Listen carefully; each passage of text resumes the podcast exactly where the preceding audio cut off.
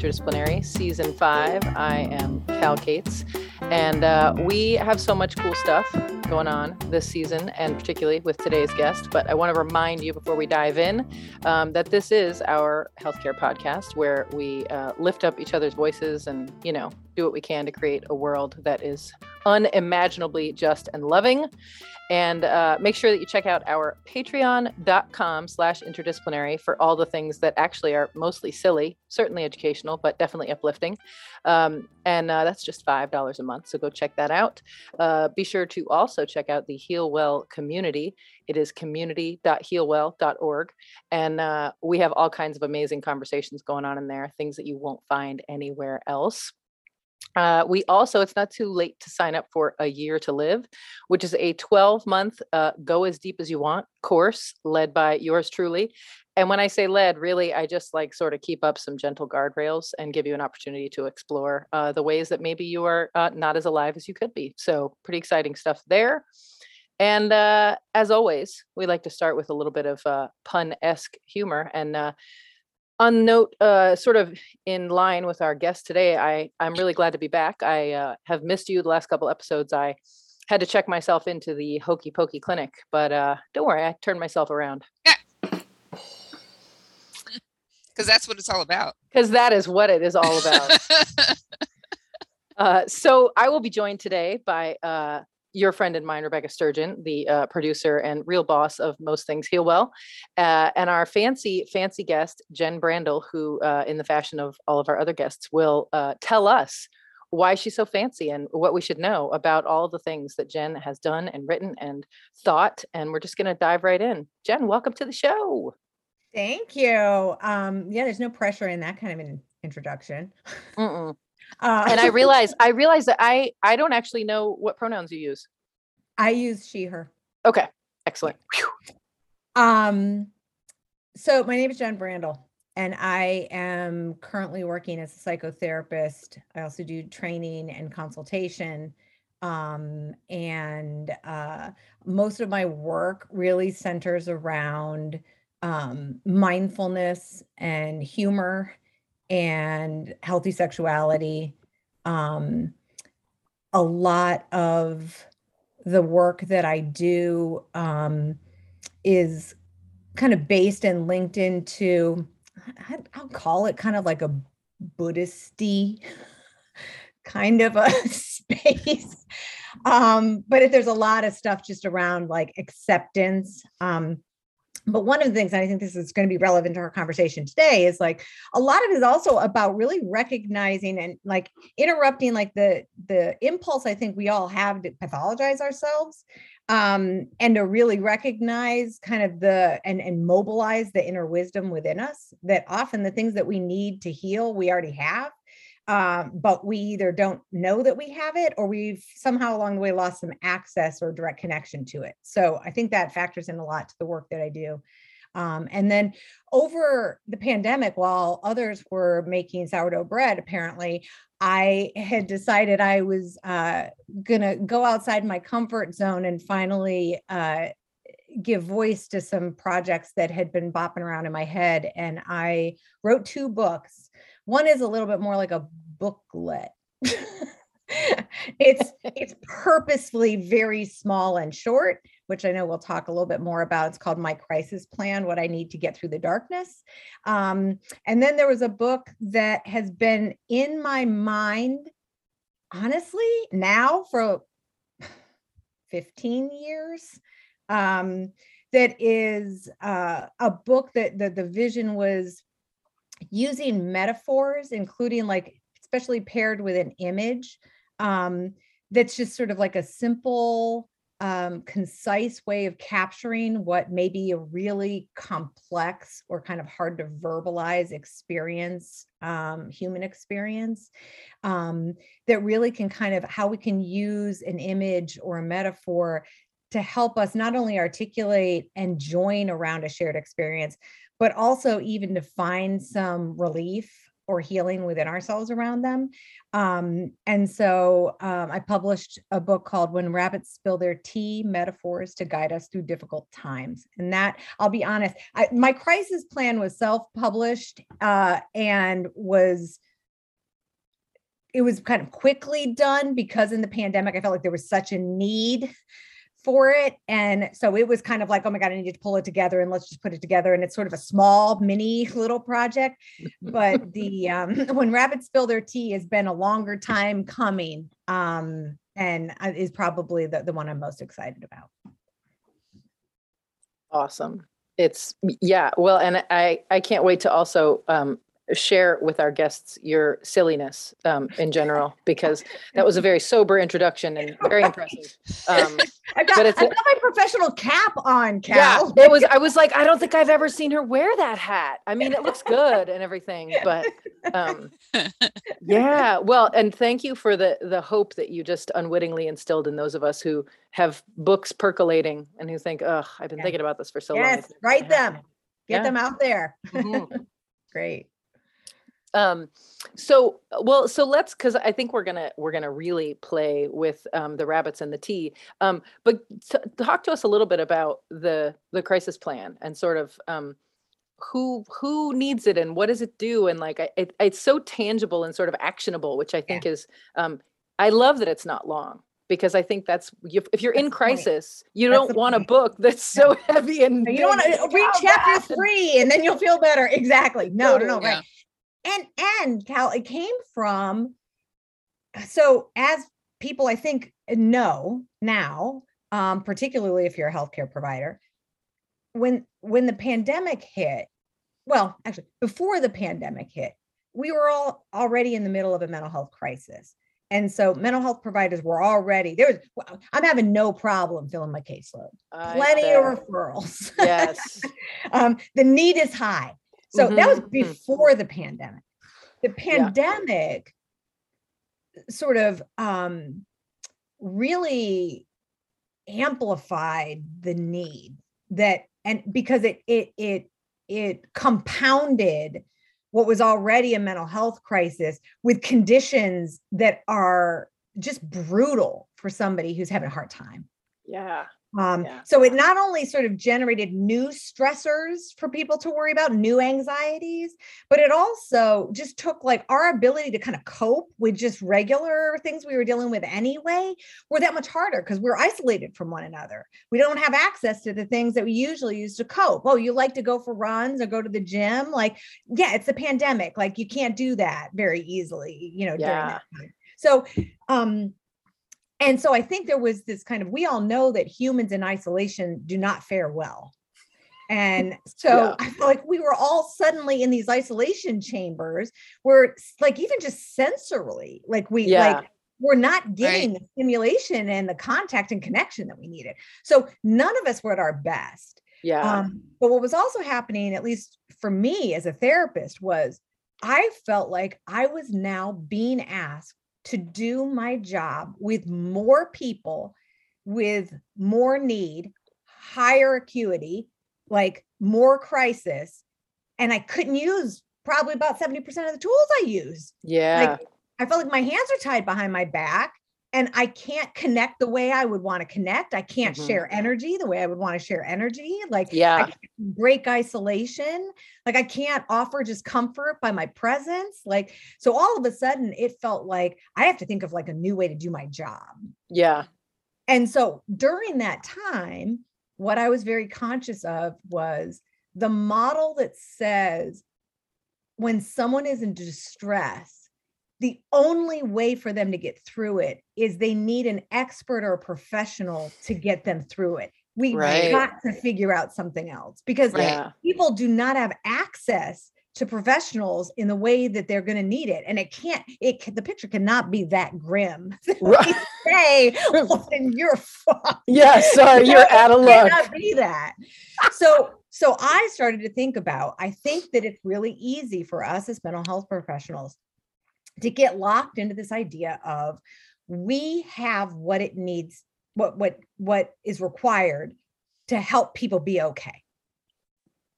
And when I turned that and I said, okay, what if all my clients have what they need to be okay? What yeah. if they have what they need to feel comfort? What if they have what they need to feel soothed? What if they have what they need to get calmed down or manage a panic attack or find some sense of hope or ride out a tough night? What if they already have that? Yeah. And so, so remotely, I'm in session with them. But what I'm offering them is like, how do we uncover and evoke that in you? So even if I'm not in the room with me, you don't need me. Right. Like, right. You can do it. Right. Yes, right. Yes. Right. Because that's not only going to help you, it's going to help me do my job. Like it's right. going to help me not lose my mind and feel like I'm running myself into the ground in this totally. impossible task. Yeah. So, so I had been hearing just from so many colleagues who were like throwing up their hands going like, I don't know what to do. I feel ineffective. I feel like I can't offer. There's like so much need and I can't meet it. And I'm like, there's got to be a way. And so I thought there's got to be a way, a tool that people can use when they are in distress that does three things. One, I believe people have the ability to differentiate when they are in distress and experiencing like just difficult emotions and when they are in crisis, like I am not in control of myself and cannot stay safe. I believe people have the ability to know the difference. So one was I wanted people to be able to mobilize that differentiation because that was going to determine, okay, I, I may actually need a professional. Like this may be one of those situations that just doing a little meditation or running myself through a visualization is not sufficient. Yeah. Like I need something more, like I'm not okay. Okay. Um, I believe that, that each of us can make that distinction. Mm-hmm. Um, and I believe we have the ability to mobilize grounding and coping tools within ourselves. And I believe there are things we sometimes need to remind ourselves of or tell ourselves, like ways we talk to ourselves through something yeah. that are going to help us regulate our emotion, calm ourselves, find some grounding and help us ride something out. So I was like, that's what I want. I was like, yes. I don't want a book about crisis management. I don't right. want to hear, do this workbook, fill out this sheet. I don't, I don't want something that requires a huge amount of time or read these chapters, or let's do a whole bunch of sessions of practicing these different like mindfulness techniques. I didn't, I want quick, fast. When you yeah. feel like you're in crisis. This is an inhaler. Exactly. That's great. Right. What a great metaphor. That's going to be in my second book that I write. With awesome. I will be stealing that from you. Um, Excellent. But right. You want something quick. You want something quick and simple. And when we're in crisis, we're in our amygdala. So we're, we're back in our fight or flight reptile brain. We, we don't, all the thinking and analysis and tools, all the coping skills we build, right? They're in they're, the front. They're in the front. They're in the prefrontal cortex and it's offline. When yeah. we are in high distress. So mm-hmm. it's just not kind to expect we can access that when we're in distress, right? So the yeah. idea was, is there a way to shortcut? Let me have it in front of me. I want it concrete. Yeah. So the booklet, and it is super thin. Like it is, you don't have to read. This is just, and it's meant to be small and thin. It is meant to be so short you can photocopy it. I don't care if you give it to other people. It is meant to be something you can scan into your phone and carry yes. on. Yes. Like you, I don't care what you, it is super short and small. Okay. And the whole thing is you're filling out and answering the questions for yourself, preferably before you're in crisis. Yeah. Okay. Yeah. Now, I'll be really honest with you. Let's say you don't. Say you're all of a sudden like, I'm freaking out and somebody handed you this book. It's still going to be helpful. Yeah. It's still going to be helpful. Mm-hmm. But if you can do it beforehand, what you're setting up for yourself is the really the just the baseline, super basic. What do I need to remember? And so it's set up really clearly, like at the very beginning, first page, resource list, crisis hotlines. Yeah, for real. As yeah. far as you yeah. get. Yes, right. If that's where you're at, far as you get, you don't have to flip through and find it. It's not at the back that's in right. the resource list. No, no, no, no. It's, the, open it's right the there. It's right, right there. If you want to, you can tear off the front cover. You don't right. even have but, to open it, right? Like make it as simple as possible for you totally. to get that information, okay? Yes. Um, there's some guidance around like the idea of like the why the book and how to use it. But then it jumps right into, here are questions. I'm just going to run through these questions for myself and tick them off of yeah. is this distress? Mm-hmm. Is this a crisis? Yeah. I don't have to like do a giant analysis. I'm ticking off boxes and I'm going, and it's going to lead me through of like, if you ticked off a bunch of boxes here, you probably do need to call somebody, use a hotline, go to the E R, whatever it might be. Yeah. You may be unsafe. Exactly. You may be yeah. unsafe. Like you mm-hmm. just may be in a place where you cannot do what you need to do for yourself. Right. Right. right. Um, if you tick these off and you're like, no, I'm actually okay. I just feel like shit. You know? like, yeah. Yeah. You know, and I'm having a hard time. Like, I don't think I can sleep and I'm kind of freaking out a little bit. Like, yeah. Okay, cool. Well, now, you know, you, you can do this. Like, it's yeah. okay. You can do this. Um, then it goes into, who do I call? Yeah. You write it in. Like, mm-hmm. who are people I might need to call, to have their numbers in here. Don't have to look it up. Don't even look right. at your phone. Right. right it's right there. A backup number.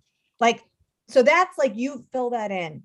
Yeah. And then just to shortcut it, throughout the book are these little one page, they can write right in it. Um, you know, are there reminders for yourself? And I give them prompts. If you don't know of any, I'm going to share some with you. These are uh-huh. all me. These are things right. Yes. Of, right. Yes. Like being able to say, I'm a part of something bigger than myself. Everything, yeah. including my pain, is temporary. Like things like that. Things that are like, those are helpful reminders. Right? Definitely. So then there's a lot of space. Write out yours. Are there quotes? Yeah. The things that you want to remember. Um, and then the rest of the book is all structured on the idea that our experiences are made up of thoughts and feelings, and then our body's reaction and sensations, okay? And that if we can affect any point on the triangle, the others will also calm. So what's nice about that is if you're running through your head with all these worried, anxious, catastrophic thoughts, and you're like, okay, let me try some strategies to change, you know, like my thought. And you're like, I can't fucking do it. Like the thought mm-hmm. is so strong and insistent. Yeah. Let it go. Then shift to another point on the triangle. Let it go. Don't, don't even bother with the thought. Yeah. Let the thought be there. We're going to shift instead to like emotion and like, okay, I'm freaking out and I'm feeling afraid. What do I do when I'm afraid? What mm-hmm. soothes me when I'm afraid? And it's real, like basic. We go primitive, go real basic, like yeah. five senses when you were a baby, like take a little inventory, like, uh-huh. It, it, it, are there smells, sights, certain pieces of clothing, like really basic. Um, there are other things about it. There's certain kinds of touch phrases, or there's certain people, like whatever it might be.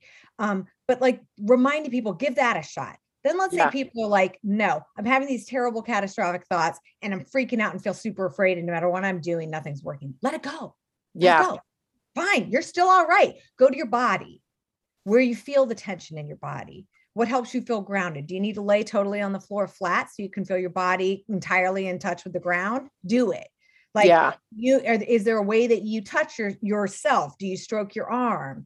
You know, do you like touch the side of your face? Like, but a really thinking about what are grounding things that you can do. Do you need to get up and do ten jumping jacks? Do you feel like you need to move your body, or do you need mm-hmm. to be like wrapped up tightly in a blanket? Yeah. And so the book gives suggestions. If you can't think, your frontal cortex is offline, no problem. I got you. Here's some things. right. Right. But it gives space in each section for them to fill in. Here's personally mine. Here's the stuff that helps me.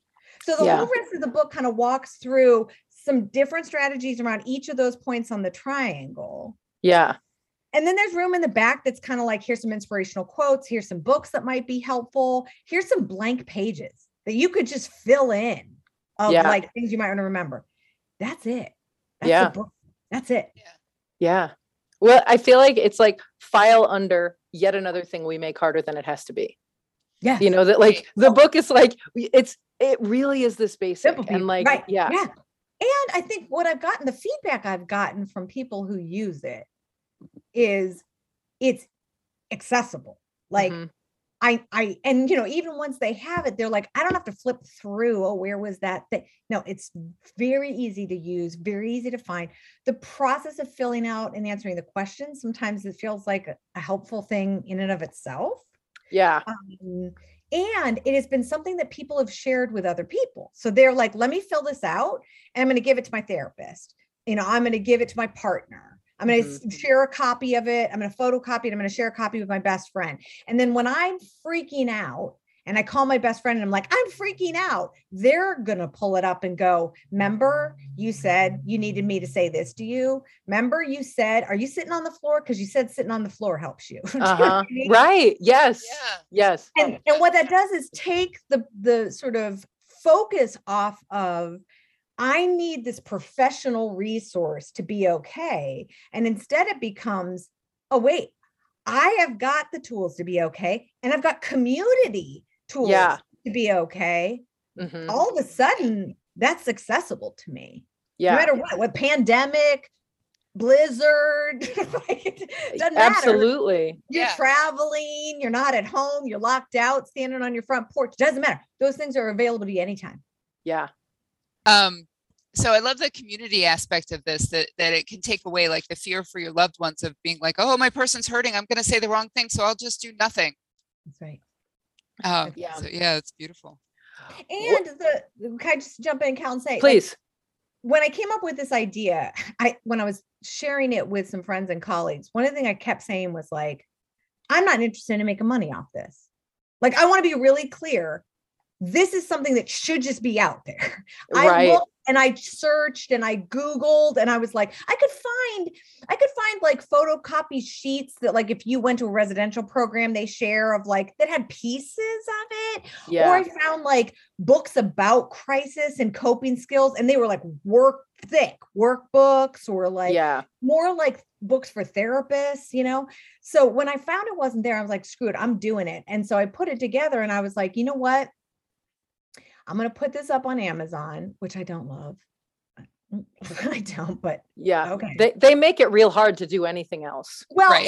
And in terms of if, like, you want to publish something and get it out there super fast, it's yeah. tough. It's yep. tough to like, yeah. but anyway, um, I'm like, I'm going to put it up there, and there's certain sort of bounds of like how you price it. I'm like, what's the smallest? I can yeah. price? How affordable right, can right? I make it? Yes. Right. Right. Like, I understand there's paper involved. Right. Like, how small can I make it?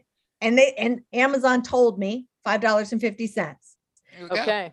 And what I said was, is okay, every purchase, every bit of profit that I make goes directly to the National Suicide Prevention Lifeline.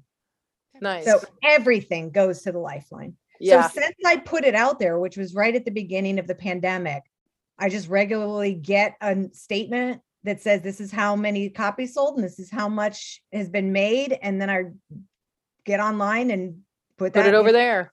Line. That's awesome. I also donated copies of the book. I sent out sort of packets of the book to many, I don't want to say all, because God knows it's Boston. There's so many colleges and universities, many, right. many of the colleges and universities in the area, their, their college counseling centers, uh-huh. um, as well as like hotlines, like the Trevor Project, um, nice. Samaritans, um, where I was just like, just take these. Like, yeah. Yeah. Photocopy, make them, them available, away, share them. I don't care. Like scan yeah. them. I don't care. Like, I just want it out there so people have it as a tool. Nice. So, uh, so many things you said uh, have obviously raised additional questions, and I love the I love the Buddhist-y approach, because I, I feel like, you know, I think there are a lot of us who, you know, like people will say, well, are you Buddhist? And I'm like, I don't actually even know what the rules are, but I, I definitely like, there's a lot of wisdom in in what you would call Buddhist philosophy, and and I, I feel, and of course, I bet everybody who has some sort of quote belief system believes this is true, but it's it's tough to argue with Buddhism, because it's basically like, we have no control. We, you know, like what's here is here, and you don't change it by hating it. And like these things that when people can say, it's hard to say that's not true. It is, you might be able to say, nah, I'm not ready to accept. Not a that. fan of that. Right. Right. Definitely. Well, and I wonder, so, you know, I feel like one of the things that happened to me during what we'll call the pandemic, as though it's over, or like it was a discrete period of time, but let's just say that that's the thing, because we know what we're talking about. Um, mm-hmm. You know, you, you, we were talking about how humans don't do well in isolation. And as I guess a sometimes pedantic quasi-Buddhist, a part of me watched people for the first time, experience aloneness and yes. freak out. And that, yes. like, when I think myself about how nourishing isolation has been for me, if, you know, I would, I would never call like a meditation retreat isolation, but that is what it is. And mm-hmm. I, I feel like so much of what was hard about that initial, let's call it six months. I mean, it's still carrying on for some people, but is that the perspective was that like, I'm not choosing this isolation. And that the, the resistance of I'm being pushed into being separate added a level right. of like, blah, I don't, feeling, you know, and really we, feeling trapped. Yeah. yeah and we don't, yeah. you know, most of us don't like, I'm people that I love dearly are like, why would you go and be silent for nine days or six days or like, who does that? And the idea that n- most of us don't have practice being away from the things that help us feel safe and mirror back to us who we are and that kind of stuff. That's right. And I think I love how you're saying it. Um, I think that what I would add to what you said was, and this sounds super Buddhisty. Excellent. Somewhere Pema Chodron is going, yes. Yes. Well done, Grasshopper. Yes. Um, but what people are often surprised by, especially in Western culture, is that through our aloneness, if done skillfully, that's when we feel connected. Yes. So, so it's not just, I'm going to sit in a room and I'm going to meditate and I'm by myself with my thoughts. It's that when I can accept fully what it means to be a human, what it means to have a human experience, what it means to have human emotions, what a human brain is doing up there, the mess of that, right? Yeah. Like, when I can accept that and I don't resist it, what is actually revealed to me is like, God, everybody feels like this. Yeah. Yeah. And that's when we're all of a sudden like, oh, it's not me. This is we. Like, yes. This is what it is to be a human. This is universal. This is, I can picture whatever I'm going through, whatever I'm struggling with. If people were going to hold up lighters on the globe right now, it'd be all lit up. There's tons totally. Of people that are going through the same thing. So yes. that's I think, hard because we don't teach that yeah. in Western culture. We, and right. so, so it's just a kind of a foreign concept that aloneness is where we find connection. It sounds like a riddle, you know? Uh, right. Yes, exactly. Yeah.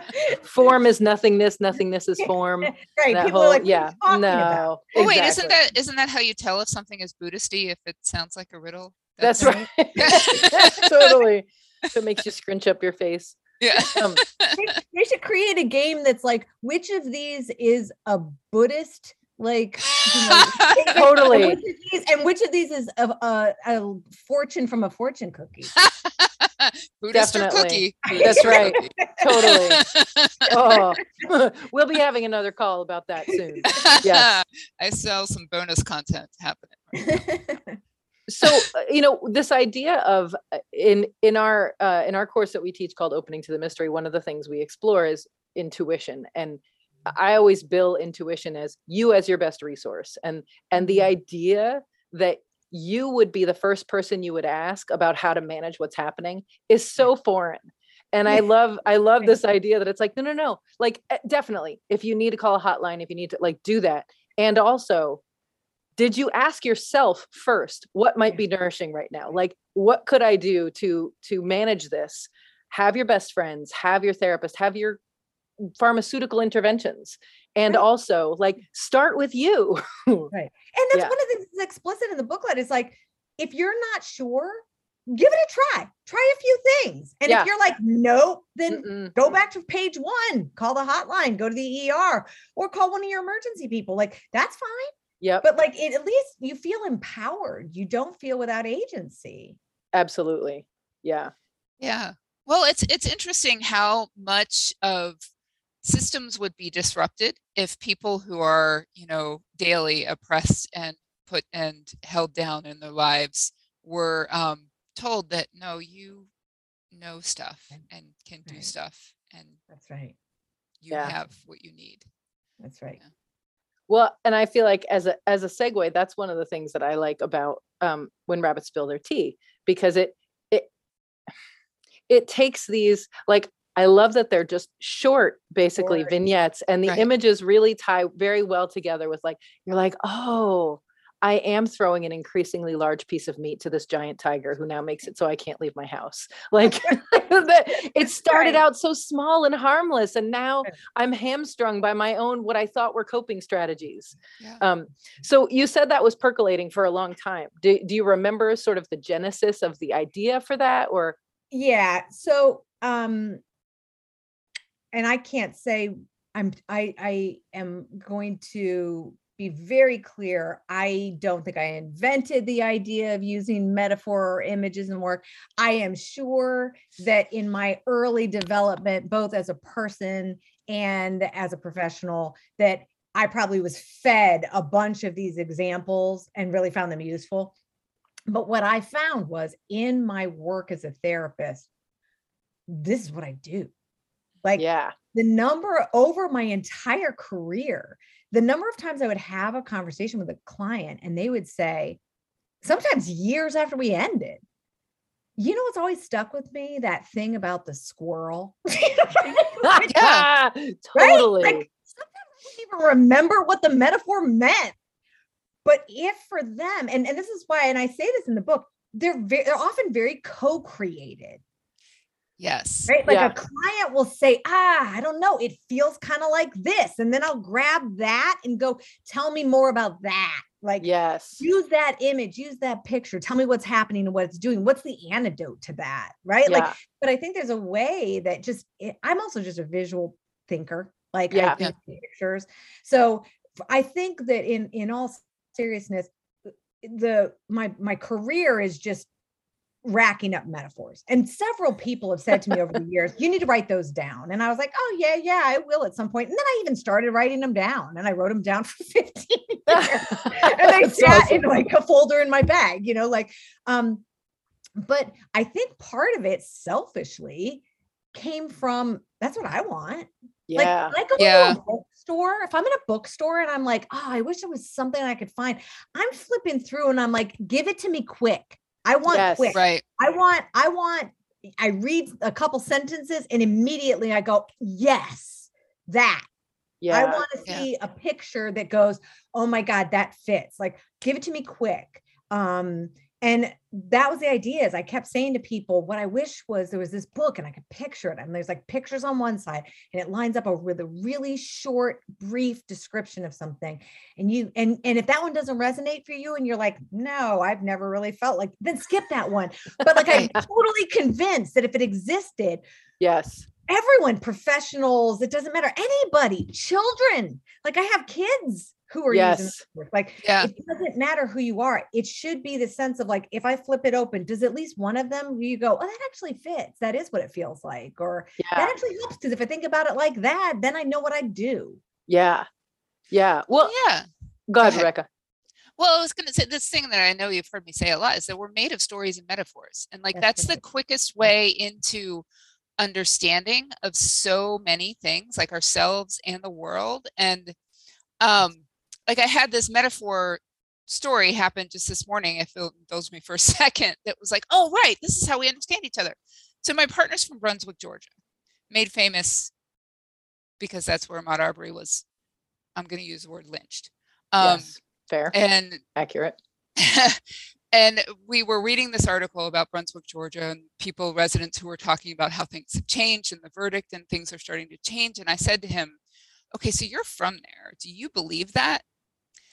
And, you know, I'm not from that part of the country. Um, our experiences are very vastly different in that way. But it, it was like, because we communicate in metaphor, he said, he looked at me and he said, okay, so I'm going to answer you this way.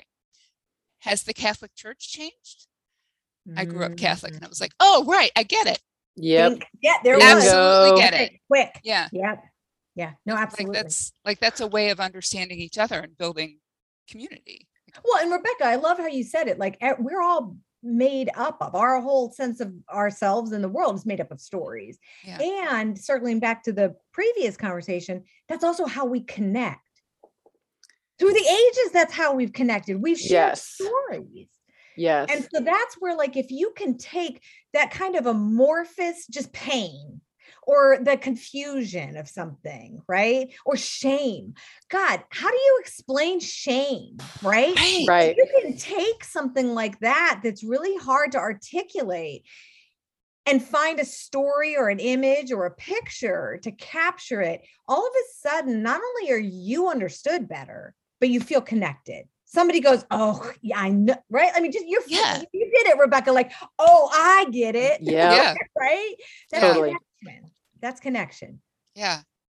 Well, so I'm curious about the, this, obviously this, this feels to me indisputable, this stories and metaphors that we tell. And you had talked in the beginning about the ways that we, um, the ways we pathologize ourselves, and that part of the story that we tell is this, um, we're having this really active discussion right now in, in the Heal Well community about, um, there was an article in, I can't remember the outlet now. Do you remember what it was, Rebecca? Uh, the trauma one? Yeah. The New Yorker. The New Yorker. Yeah. And it was, it's a pretty lengthy article. And this person, uh, the author explores how trauma has been sort of fictionalized over time, and how the trauma storyline is like, is the hook, and that increasingly in, in the modern world, it's, it's like a cheap way to add depth to a character. And that, you know, mm-hmm. you sort of like, you know, and, and the author talks about literature like Virginia Woolf and some other authors who show you that a, a character has some things in their past that make them complex without telling you what the thing is. And that, you know, the, the debate we're sort of having in the community is, well, okay, so yes, fictionally speaking, like I'm, the, the author talks about Ted Lasso, which I'm like, my, I, I'm crossing my arms about even watching it because everyone thinks it's so great. And I'm like, no, I don't care. I'm not going to watch Ted Lasso. But I guess in the second season, some trauma in his history is revealed, and yeah, this is supposed is. to, you know, make us, make him more relatable, et cetera. And uh, my struggle is, is with the, like, I'm deeply grateful that we are becoming increasingly aware of the pervasive nature of trauma in the human experience, mm-hmm. and that we're, we're lowering the bar, so to speak, in terms of what qualifies as trauma, and that it doesn't have to be genocide or murder or, you know, sexual assault. Like, we can be traumatized in many ways. And it also feels to me sometimes like there is this identity forming thing that happens for people when they can name their trauma.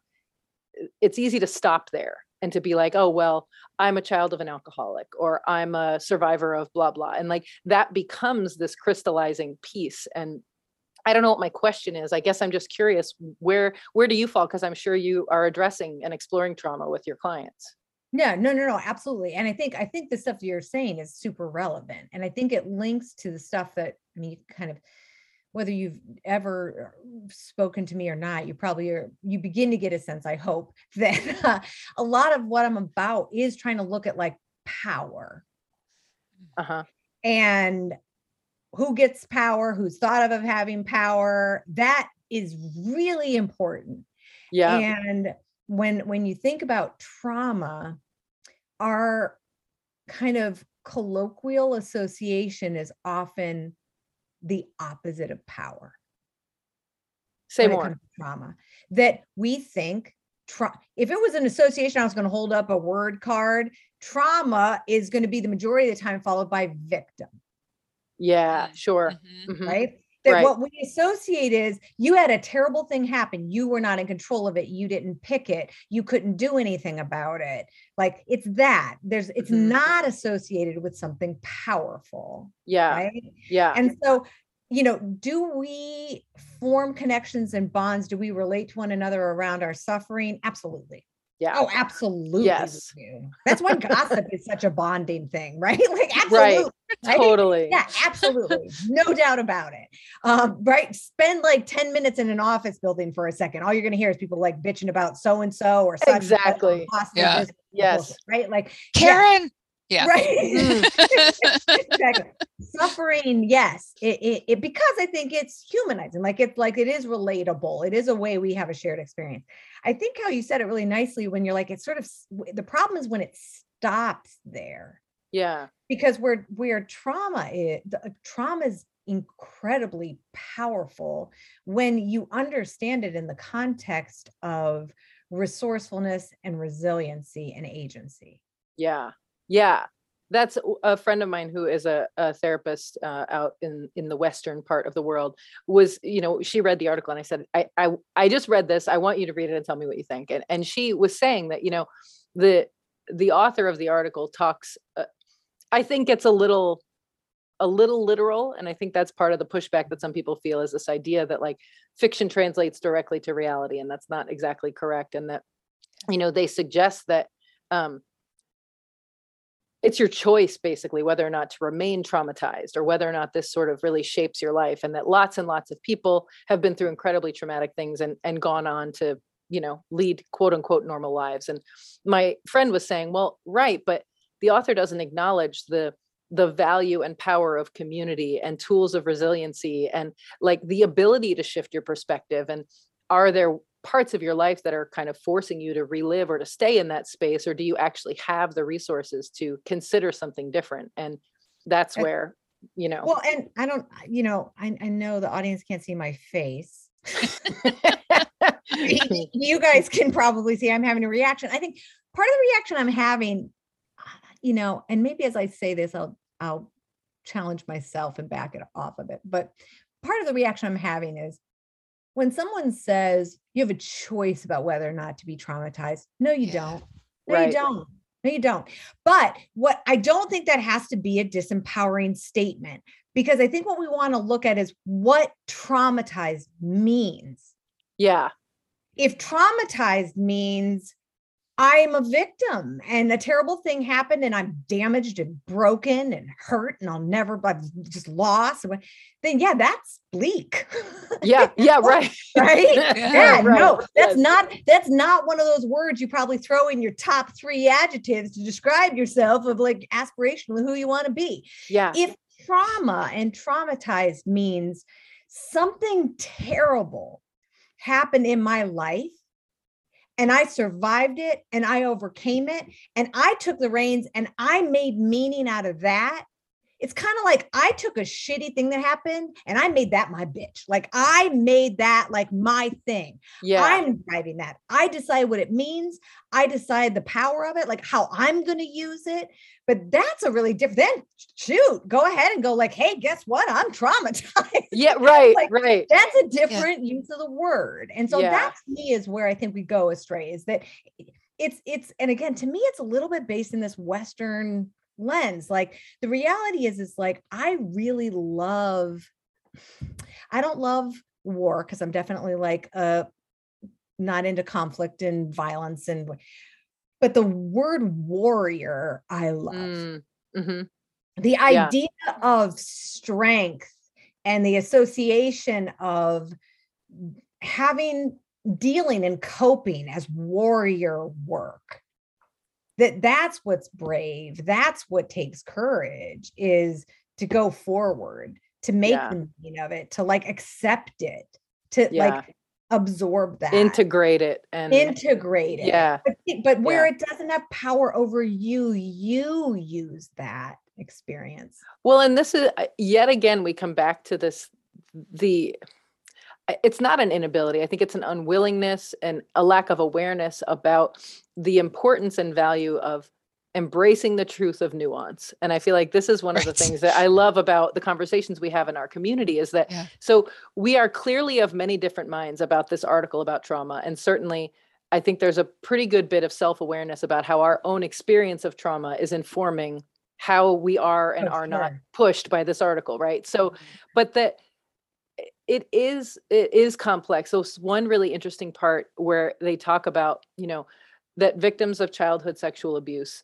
the trauma kind of comes later when they realize that that right. was like not what was supposed to happen with a person who was trusting them. I mean, sometimes it's violent and it's certainly traumatic when it happens, but that what, what could we learn by making space for how did culture inform how traumatizing this was, and how important is framing in our understanding of, wow, that shouldn't have happened. And like, what's my job now? And where mm-hmm. does forgiveness come in? And that that is one of the tasks of the warrior, is that I think the, my, I share your resistance to the kind of war that I'll say is very Western, but that when I think of like the peaceful warrior or like, you know, the, the bodhicitta, that sort of like tender, exactly. like exactly. it's about the vulnerability and about the like, that's wow, right. like that almost broke me. And like, let me see which of these pieces I even want to pick up and let me like do that slowly. And, and that it's not about, you know, to go back to the COVID metaphor, like getting back to normal, like, okay, I'm going to build a new thing. Because this yeah. got busted. And, no, that's very, that's, yeah, that's very well said. So well, normal was terrible. Yeah, right. right, right, right. Yeah. right. Yeah. Right. Right. Yeah. yeah. And and I think that, you know, we're very focused, especially in the United States, on individuals, right? So we're looking at the context, whether it's we're talking about trauma, right? Or we're talking about like, you know, emotional experiences or crisis or what, whatever right. all these various things are, right? Yeah. We often are putting these things in the context, suffering, we're putting it in the context of individuals, right? So you have right. these things, you have these experiences. And so therefore, what are you going to do to overcome them or do this thing? And I think what we're missing is our responsibility to one another. And oh, totally. The Go power ahead. In all of this is, a, I believe, it's about generating empathy. Yeah. And so the yeah. reality is, is like, there are all kinds of traumatic forms of suffering that I, because of a privileged position that I just was born into, will likely never, no, not even likely, will never suffer. Right. Right. right? right. And so, but it doesn't mean that someone who is suffering that is stuck alone or only among people, like the only people who will ever understand you are people who go that, through that exact same experience. Yeah. The reality is, and this links back to the metaphors, right? You know, Rebecca, in your example, you took an example of somebody who is in a cultural context you couldn't relate to. I don't right. know what that's like. I don't know what that feels like. I didn't grow up there. I don't have those reference points. I don't have that association, right? Right. And your friend flipped it and gave it to you, fed it back to you, the same feeling, their mm-hmm. feeling in a context that you could relate to. Right. That's and what then, the story did. Yeah. And then suddenly we're connected in a deeper way. Right. And, and all of a sudden you're like, oh, I get how you feel then. Yeah. So you don't have to have had the experience or lived in Georgia to know right. that issue, right? Like right. you all of a sudden have a little bit more understanding and empathy, even though you didn't live it. And so right. that's, I think when we can, as humans, start to rely more heavily on what connects us, what generates empathy. I believe stories, right. metaphors, the things that like are just basic yes. foundational things about being human, right?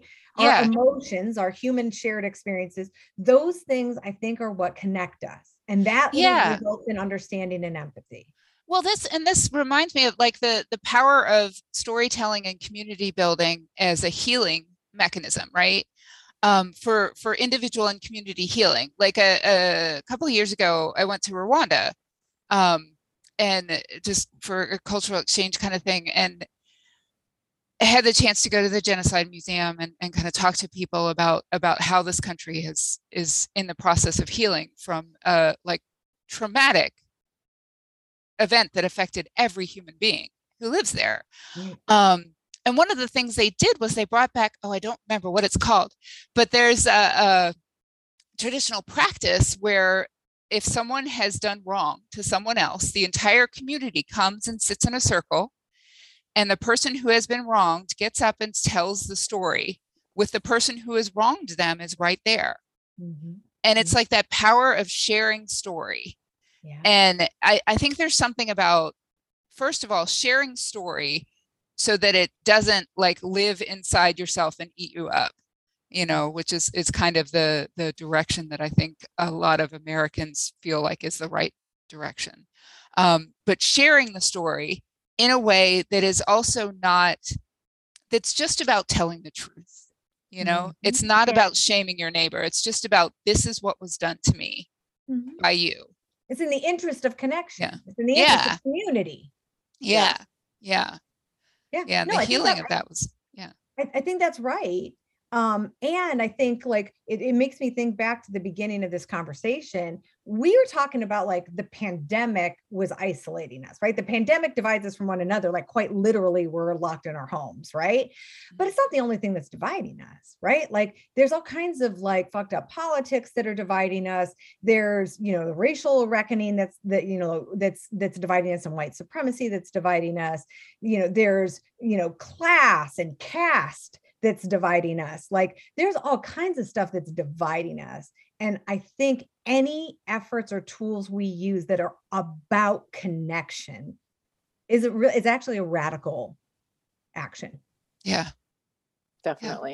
Yeah. I, I scurried off because I'm reading um, Pleasure Activism by Adrienne Marie Brown. Yes! Nice. Yes! And and when you guys were talking, I was thinking about this this thing that we do that that feels sort of default and maybe even like limbic and amygdalic, uh, that we connect through our suffering. And um, she does an interview in the book, um, and she says, um, Adrienne Marie Brown, the author, says, there's this concept of suffering central to so many of us as whatever, activists, organizers, anyone trying to change the world.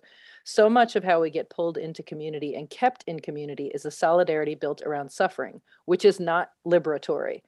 That's okay. Just not it. It's not us. The suffering is not what we're called to attend to.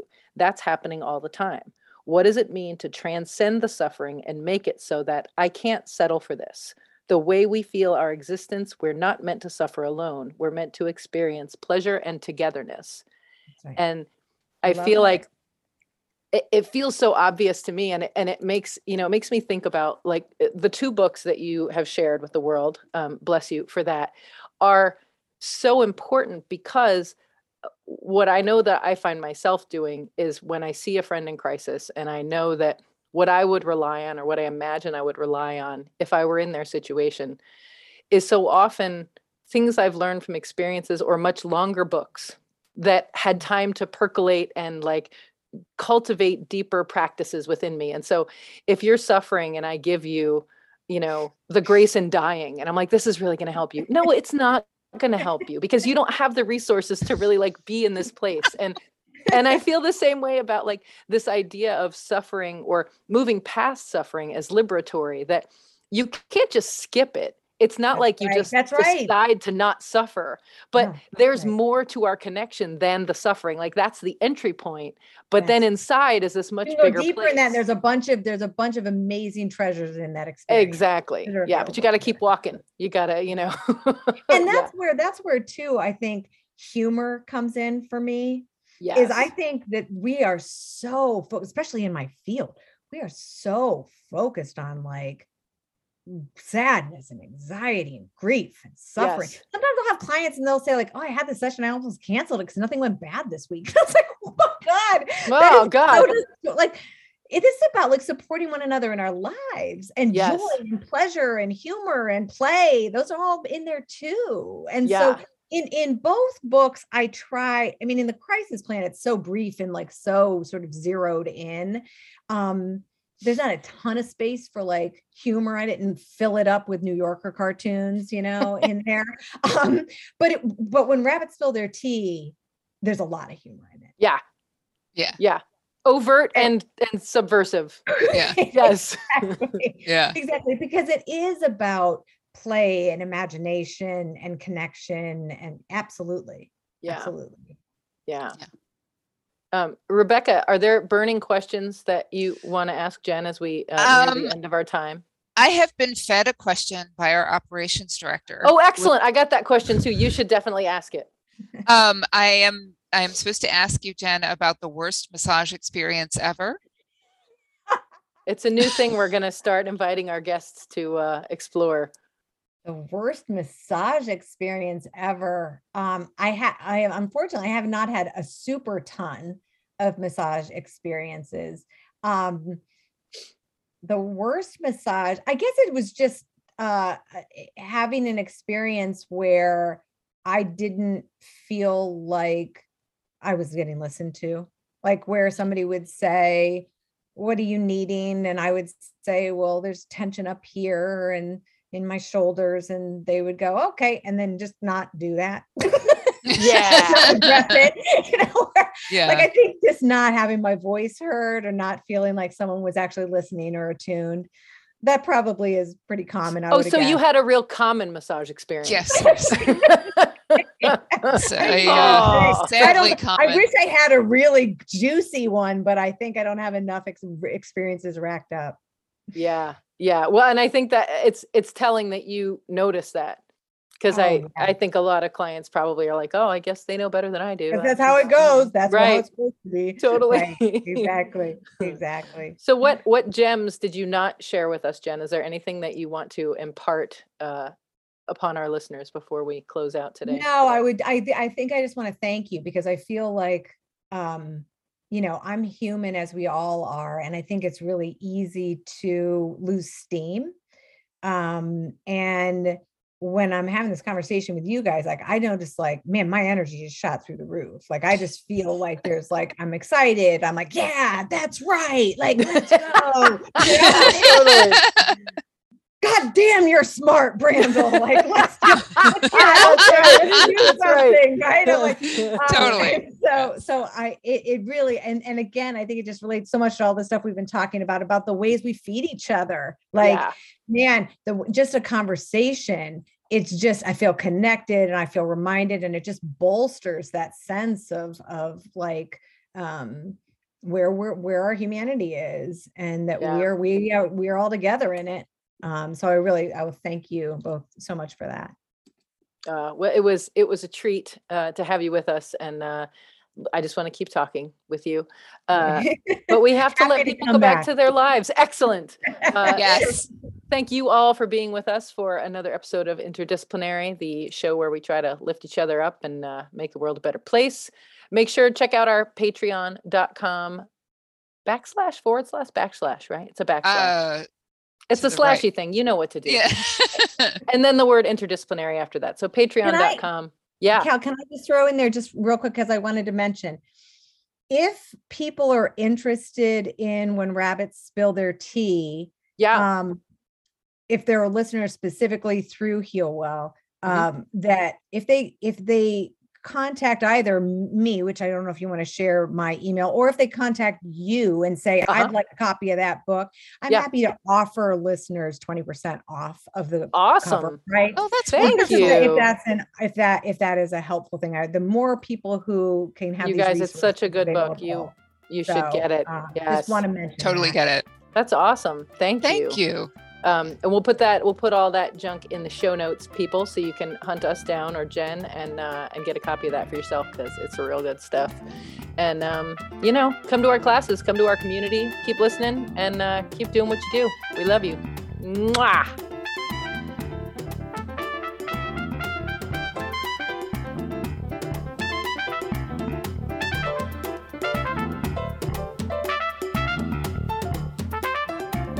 Interdisciplinary is produced by Heal Well. Our theme music is by Harry Pickens. New episodes are available weekly through your favorite podcast outlet. Uh, and you can send us an email at podcast at healwell dot org. That's podcast at healwell dot org. Thanks for listening.